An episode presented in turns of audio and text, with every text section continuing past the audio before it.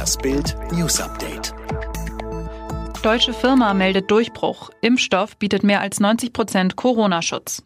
Riesenfortschritt im Kampf gegen Corona. Die Mainzer Pharmafirma BioNTech will noch in der kommenden Woche den Zulassungsantrag für ihren Impfstoff in den USA stellen. In Europa läuft bereits ein beschleunigter Zulassungsprozess. Wie BioNTech gemeinsam mit seinem US-Partner Pfizer am Montag mitteilte, bietet die Impfung den Studienzahlen zufolge einen mehr als 90-prozentigen Schutz vor Corona. Heißt, für Studienteilnehmer, die den Impfstoff erhielten, war das Corona-Risiko um mehr als 90 Prozent geringer als ohne Impfung. Schwere Nebenwirkungen seien nicht registriert worden hieß es. Warum Trump ab heute saftige EU-Strafzölle drohen. Das Timing ist unglücklich, doch die EU ist im Recht. Ausgerechnet nach der Abwahl von US-Präsident Donald Trump holt Brüssel zum Gegenschlag bei den Strafzöllen aus, will US-Importe in einem Umfang von knapp 4 Milliarden Dollar im Jahr mit Strafzöllen belegen. Das Recht dazu hatten ihnen unabhängige Streitschlichter der Welthandelsorganisation WTO eingeräumt. Hintergrund ist der seit 16 Jahren schwelende Streit um rechtswidrige Subventionen für die Flugzeugbauer Airbus und Boeing. Bis zuletzt hatte die EU auf eine Verhandlungslösung gehofft, doch aus dem Weißen Weißen Haus kam kein Signal. Am Montag kündigte EU-Vizekommissionspräsident Valdis Dombrovskis vor der Videokonferenz der EU-Handelsminister an, dass die EU nicht abwarten wolle, ob der künftige US-Präsident Joe Biden einen Kurswechsel in der amerikanischen Handelspolitik einleitet. Man habe nun eine WTO-Entscheidung, die der EU Strafzölle erlaube, sagte Dombrovskis. Das sei das, was man jetzt mache.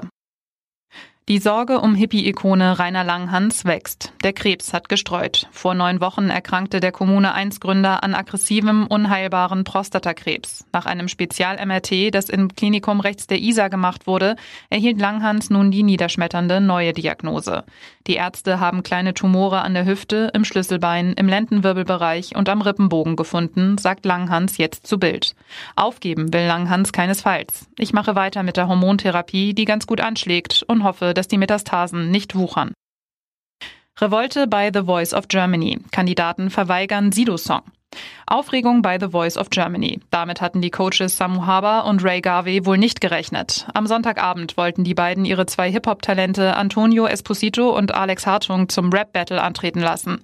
Vor allem Alex, der 2014 schon einmal bis in die Live-Shows gekommen war, störte sich am derben Text des Songs Mein Blog. Der Geschäftsführer eines Sportstudios sagte, ich bin sehr gut erzogen und hätte danach so oft in den Beichtstuhl gehen müssen, dass ich da wahrscheinlich nie wieder rausgekommen wäre. Sexuelle Belästigung. Königlicher Koch von Schwedenhof gefeuert. Ob königliche Hochzeiten, Taufen oder runde Geburtstage. Wenn es darauf ankam, rief der König nach Stefano Catenacci.